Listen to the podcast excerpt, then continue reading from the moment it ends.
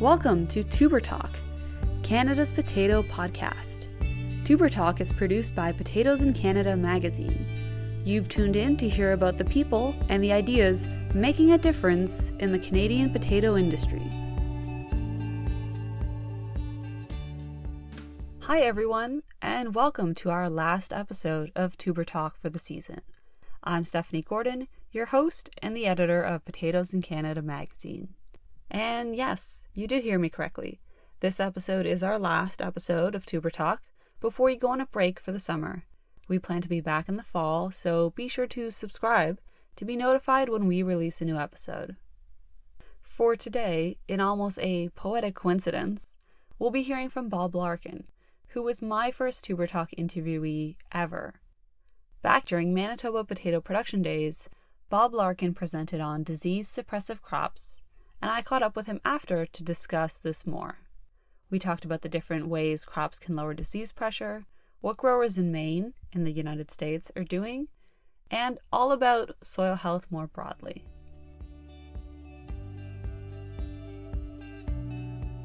Uh, my name is Robert Larkin. I'm a research plant pathologist with USDA ARS in Orono, Maine. And what is the kind of work that you do? I work with mainly biological and, cult- and cultural control of uh, soil-borne potato diseases. I work a lot with rotations, cropping systems, disease suppressive crops, soil microbiology, soil health. And you were here at Manitoba Potato Production Days talking about disease suppressive crops, adding that into the rotation. But before you started your presentation, you really talked about the importance of soil health. Can you talk about why soil health is important for potato production, particularly? Okay, well, Potato production is particularly hard on soils because of its extensive tillage operation involved in, in hilling and digging potatoes. Potatoes produce almost no residues that get incorporated back into the soil, so it's not restoring organic matter. It's also generally grown in fairly short rotations, so there's not a lot of other opportunities for to maintain or build soil health. So, so it's it's really crucial that growers incorporate practices that are going to help maintain and improve soil health within their potato cropping systems. Mm-hmm. And what is the correlation between poor soil health and disease pressure?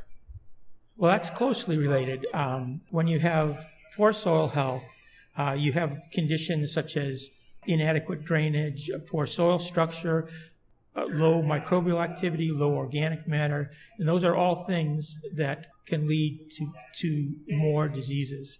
So practices that help improve soil health will, in general, improve soil-borne diseases. Just improving soil health may not remove soil-borne diseases, but you're going to have less soil-borne disease problems in any soil that has that has a good level of soil health, in that it's it's got good organic matter, it's got good nutrient cycling, and it and it does all of the things that we want a soil to be able to do. Okay, and so you talked about planting different crops and they work in different ways. You mentioned, you know, some are not host crops, so they break the pathogen pathogen cycle. Some just help with soil organic matter, which is what you're talking about. How if your overall health improves, you're more resilient to diseases, and then the other ones actually lower the pathogen. Can you expand a bit more on that and maybe give an example of each? In, in general, we think of crop rotations as, as being just kind of a break from from your main crop. And so uh, that just has to do with the rotation length. The, the, longer you're out of potatoes, whatever pathogen is involved will, will decrease in quantity because there's no host crop available. But other crops have the ability to, to more directly affect soil-borne diseases and soil pathogens. Uh, one mechanism is through, is through this kind of buildup of soil health properties, which increasing organic matter, uh, having a more extensive root system that leads to more extensive soil microbiology. And all of these things can help stimulate microbial activity. Diversity leads to a general suppression of, of pathogens and diseases. And it may also uh, help stimulate more beneficial organisms that are antagonistic to pathogens. The third mechanism has to do with the plant crop itself is directly inhibiting the pathogens and reducing those. And in that case, the plant products themselves produce compounds that, when broken down, release volatile toxins or compounds that in, that can kill or in, inhibit pathogen growth. They also can reduce nematodes and weed seeds, and it, through a process that's similar to using a chemical fumigant. Plants in the in the in the Brassica family produce compounds called glucosinolate, which break down to produce isothiocyanates, which are a similar chemical product as as are as are produced with compounds such as metam sodium, which is a chemical fumigant. But this is a biological production of it, and the uh, by incorporating the plant material, chopping and incorporating the plant material, it releases these gases, and you get a biofumigant effect, which reduces populations of these pathogens. In addition, many of these disease suppressive crops also alter the soil microbial communities in ways that may or may not be the same or different from these biofumigation properties. They also, in the compounds that these plants produce, change the soil microbial composition to some degree, and those also can be directly inhibitory to pathogen compounds and reduction of soil-borne diseases. And you're seeing that kind of increase in soil organic matter with like forage and grass crops? Crops that produce a large amount of biomass will help increase organic matter in the in the soils when it's turned back into the soil. Those that have produced extensive root systems, uh, some of the more fibrous and extensive root systems, like some of the grasses in that, they they also will produce more below ground biomass and increase rhizobacteria, which are bacteria that are closely associated with plant roots. And uh, a lot of these are protective of plants. They're, they they promote growth in plants, and increasing populations of those also can help reduce uh, these pathogens in the soil uh, through this buildup of organic matter and uh, and soil microbial activity. And for the brassica crops like canola, what is their predominant effect? Well, with canola, which canola has been bred to not produce as much of these glucosinolate compounds, at least in the seed. They still produce it in other parts of the plant, but not, but to a lower degree than some of these high glucosinolate brassicas, such as the mustards. So they still have can have some of this biofumigant effect, but not to the de- degree that the mustards do. However, they seem to have more of a role in in this alteration of soil microbial communities, in that we've seen, particularly in their effect against uh, Rhizoctonia solani, which causes uh, stem canker and black scurf on potatoes, that we've seen actually, in some cases, more efficacy against that pathogen than some of the other products do. And it, and it does seem to be related more to this change in soil microbial communities than it does have to do with the biofumigation effect. And what are you seeing Maine producers gravitate towards? What are some of their go-to cover crops that you feel that they that are really popular with producers? Well, we have seen uh, in the last several years a lot more adoption of using brassicas in uh, in rotation in potato crops. First, they just we traditionally had not grown a lot of canola in Maine, but with some of the work that we've done uh, showing that canola can be beneficial, we have had more growers use canola as a rotation crop. In the last several years, we've had a lot more people interested in the use of these biofumigant mustards, those that, that, that have this strong biofumigant effect for its effects on verticillium and common scab and that. So, just within the last several years, a lot of growers have started growing these uh, biofumigant mustards and have have have seen definite improvement uh, with them. And in your presentation, you mentioned about how mustard is shouldn't be treated like a cover crop. There is some management that needs to be put into that. Can you expand what you meant? Okay. Well, that, that is, you know, a, a, lot of growers put a lot of effort in their potato crop, but a lot less effort on their on their cover crop. So they may plant their cover crop and then just let it grow and see what happens with it. Particularly fall cover crops, they just might plant a winter rye and then, you know, what they get out of it, they get out of it. it it's just it's just basically to help erosion and, and, and that sort of thing. They don't really put a lot into it and don't expect a lot out of it. For these biofumigant mustards, in order to get the most out of it, you do need to treat them very carefully and with specific management practices. They do require fertilization as as would any production crop. So so you need to add nitrogen. They also in a lot of cases need sulfur added because sulfur is one of the compounds that's involved in these biofumigant production. So generally you want a six to one ratio of nitrogen to sulfur. So whatever you, you put on in nitrogen, you want a, a corresponding amount of sulfur at about a, that six to one ratio. Uh, in addition, for these biofumigants to be most active, they do need to be incorporated while they're still green and full bloom. And so that needs to be done carefully too, that for maximum effect, they need to be plowed down at this full bloom stage. The soil needs to be moist when you do it. And they, it works much better if you mow or chop the, the crop initially and then follow that immediately with incorporation to get the most benefit of these mustards. We also recommend that, that you do follow those with a fall cover crop because generally, at least under our conditions, this is done. The brassica crop is grown in the summer, and so it's by towards the end of the summer, after you incorporate your your, your mustard, uh, you still got a lot of season there that you will not that the field will be fallow, so you're going to want to put in a fall cover crop. And so something like winter rye, or a lot of our growers have been using tillage radish for its beneficial effects on on soil health as far as reduction of compaction, get pretty good amount of biomass, but it mainly uh, will help with reducing, increasing aeration and reducing compaction in soils. And you mentioned compaction. What would you say are kind of the top concerns for for growers in your area? Is it the disease or is it the soil health? What what seems to be like a big concern, or it's independent towards each field? Well, I think uh, growers are certainly most concerned about the, uh, the, the disease issues, and that's usually why they first turn to wanting to look at these brassicas because they, they have a disease problem and they're they're looking at, at alternative options for controlling it the, the soil health aspects may not be their first priority, but it's certainly something they need to be aware of and, and incorporate into their decisions of, of, for these management practices because it is a very important component. But, but generally, the disease issues are, are going to be primary to what they're concerned about. So, if you're a grower and you have some disease concerns that you want to focus on in the upcoming year, what is what is the process for adding something into the rotation? What are the resources you can consult? What am I doing as a grower to know that this is going to help in the in the short term and maybe in the long term?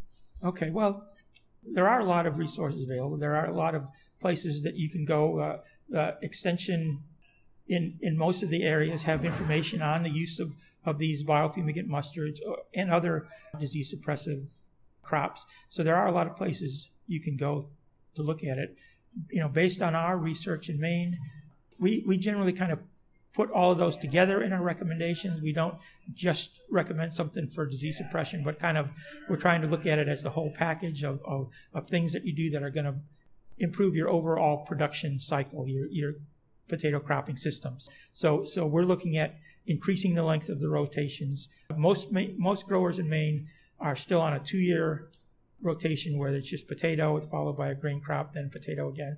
But we're trying to get more to go to a three-year rotation, so you have have more buildup of soil health and more opportunities for some of these disease suppressive crops to be more effective on their on their soil-borne disease. So we, we recommend increasing that rotation where where possible, including a disease suppressive rotation crop in there. You know, either as as a full season summer rotation crop, such as the biofumigant mustards, or or a fall cover crop following a grain crop or some other crop that's going to be suppressive to diseases, and particularly that that crop that immediately precedes your potatoes is most crucial. You can get away with putting a crop that's less beneficial to potatoes when it's done after potatoes, but if it's before potatoes, it's going to more directly affect your potatoes. So, so all of those things need to be considered. Uh, the the rotation the type of crop you're using in rotation, the rotation length, the rotation sequence, and how you're going to use those crops, whether it's going to be as a cover crop or as a green manure or as a uh, uh, full season rotation. And yeah, it does vary with the different concerns you have, the different issues you have, and and so designing something that's going to be best for your farm is going to take some some research into it, but also some trying this out on a small basis on, on the farm to see what's going to work best in your situation. Mm-hmm. And when it comes to things like soil health, soil organic matter, these um, take a long time to see the effects. So if you're trying something new on your farm, is it something where you'll try it on for one year, or should you really commit to testing it out for three, five years so you know not to give up, basically? Right. Well, that's that's a good point because a lot of these things, it's not like it's not like adding a chemical fumigant where you immediately see that first year you're going to see a dramatic reduction. You you should see a reduction, a significant reduction, but but you're not going to eliminate your your problem in one or two years. Uh, and some of these other soil health building processes can take many years. Of building organic matter, again, that's not going to happen in one or two years. We've designed our trials so that we are looking at these over the long term. We've got a long term cropping system study that has been in place for 15 years now, where we're able to look at what these longer term consequences are. And some of these small incremental changes that may not look like they're having a big effect in those first couple of years, after five or six years, they can have more dramatic effect. You know, the other thing we recommend is that you can't really rely on doing one thing and expecting that to to take care of whatever issue or problem you, you're concerned about, whether that's organic matter buildup or disease suppression or whatever. Uh, you want to incorporate multiple approaches that all kind of build on each other, and and that's how a lot of these these work. Uh, using a disease suppressor rotation crop, cover crop, incorporating green manures where you can. If there's other places where you can add organic amendments, uh, all of these things are, are pieces to the to the total system that uh, that each play a role, but they're not going to completely do the whole job in one in one go. Mm-hmm. And so, one of my final questions is because you're bringing up a lot of good points, but you mentioned that a lot of Maine growers are still on a two-year rotation, grain potatoes, grain potatoes. What do you think is the main pushback against longer rotations or a barrier for mm-hmm. them? Well, that that's the uh, the number one problem with going to a longer rotation is an additional cash crop that they can put into that rotation. And even in all of our studies that we've done, going from that two year to three year rotation, when you have potato, most of the growers, they really only make money on their potato crop. Their grain crop is, is more of a kind of a break even type crop. They, they, they do produce it and they sell it, but, but they really don't make much money on it. So what we need is another good economic return crop that can be incorporated in those rotations. We've shown that in our more productive three year rotations, where we've increased to that three year rotation and included something like a canola or something like that in that, we can get close to what the same economic return as what they did with potato every other year, but it's still usually not quite as economically productive. The problem is that those two year rotations over a number of years really starts to degrade your, your soil productivity and your yields start going down and you're not getting the production level that you should be getting out of those soils. But it's been difficult for a lot of growers to go that more soil health route because of that economic reality of they need that that additional cash crop besides potatoes that's really going to uh, provide some income in that overall rotation there are options that people are looking at, but we haven't a definitive answer for that. But there are several things that, that can kind of fill that gap, but but none of them provide the same kind of return as that that the potato crop does. But you still have to you still need good yield. So you know if moving to three years, you're making a little less in those three years. Maybe in the long run, you're having more stable yield and better soil health, and now more stable operation. Maybe maybe it's about the long term right. gains versus the bottom line. Right, and uh, and we have shown definite economic pluses to to including that year of green manures, even though you get no economic return on that green manure brassica, because of the benefits it, it gives you to your potato crop, it more than makes up for the costs and inputs of that green manure crop. It's just that having that the big cash infusion of the potato crop every once every three years instead of every two years, and having only somewhat economical rotation crops in that in that third year uh, is still somewhat of a barrier for for full scale adoption. Well, thank you so much for talking sure. me. Yeah, thanks. Thank you.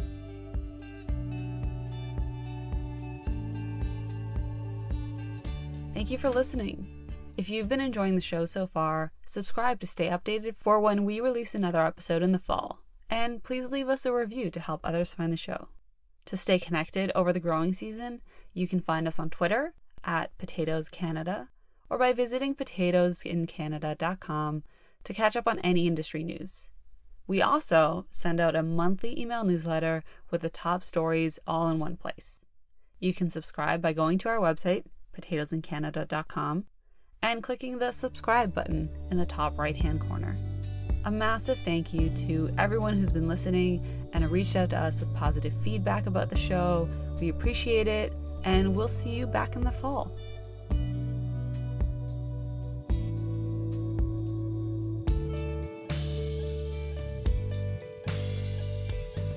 Thank you for listening to Tuber Talk, Canada's potato podcast. Catch up on all of our other episodes wherever you listen to podcasts or online at potatoesincanada.com slash podcast.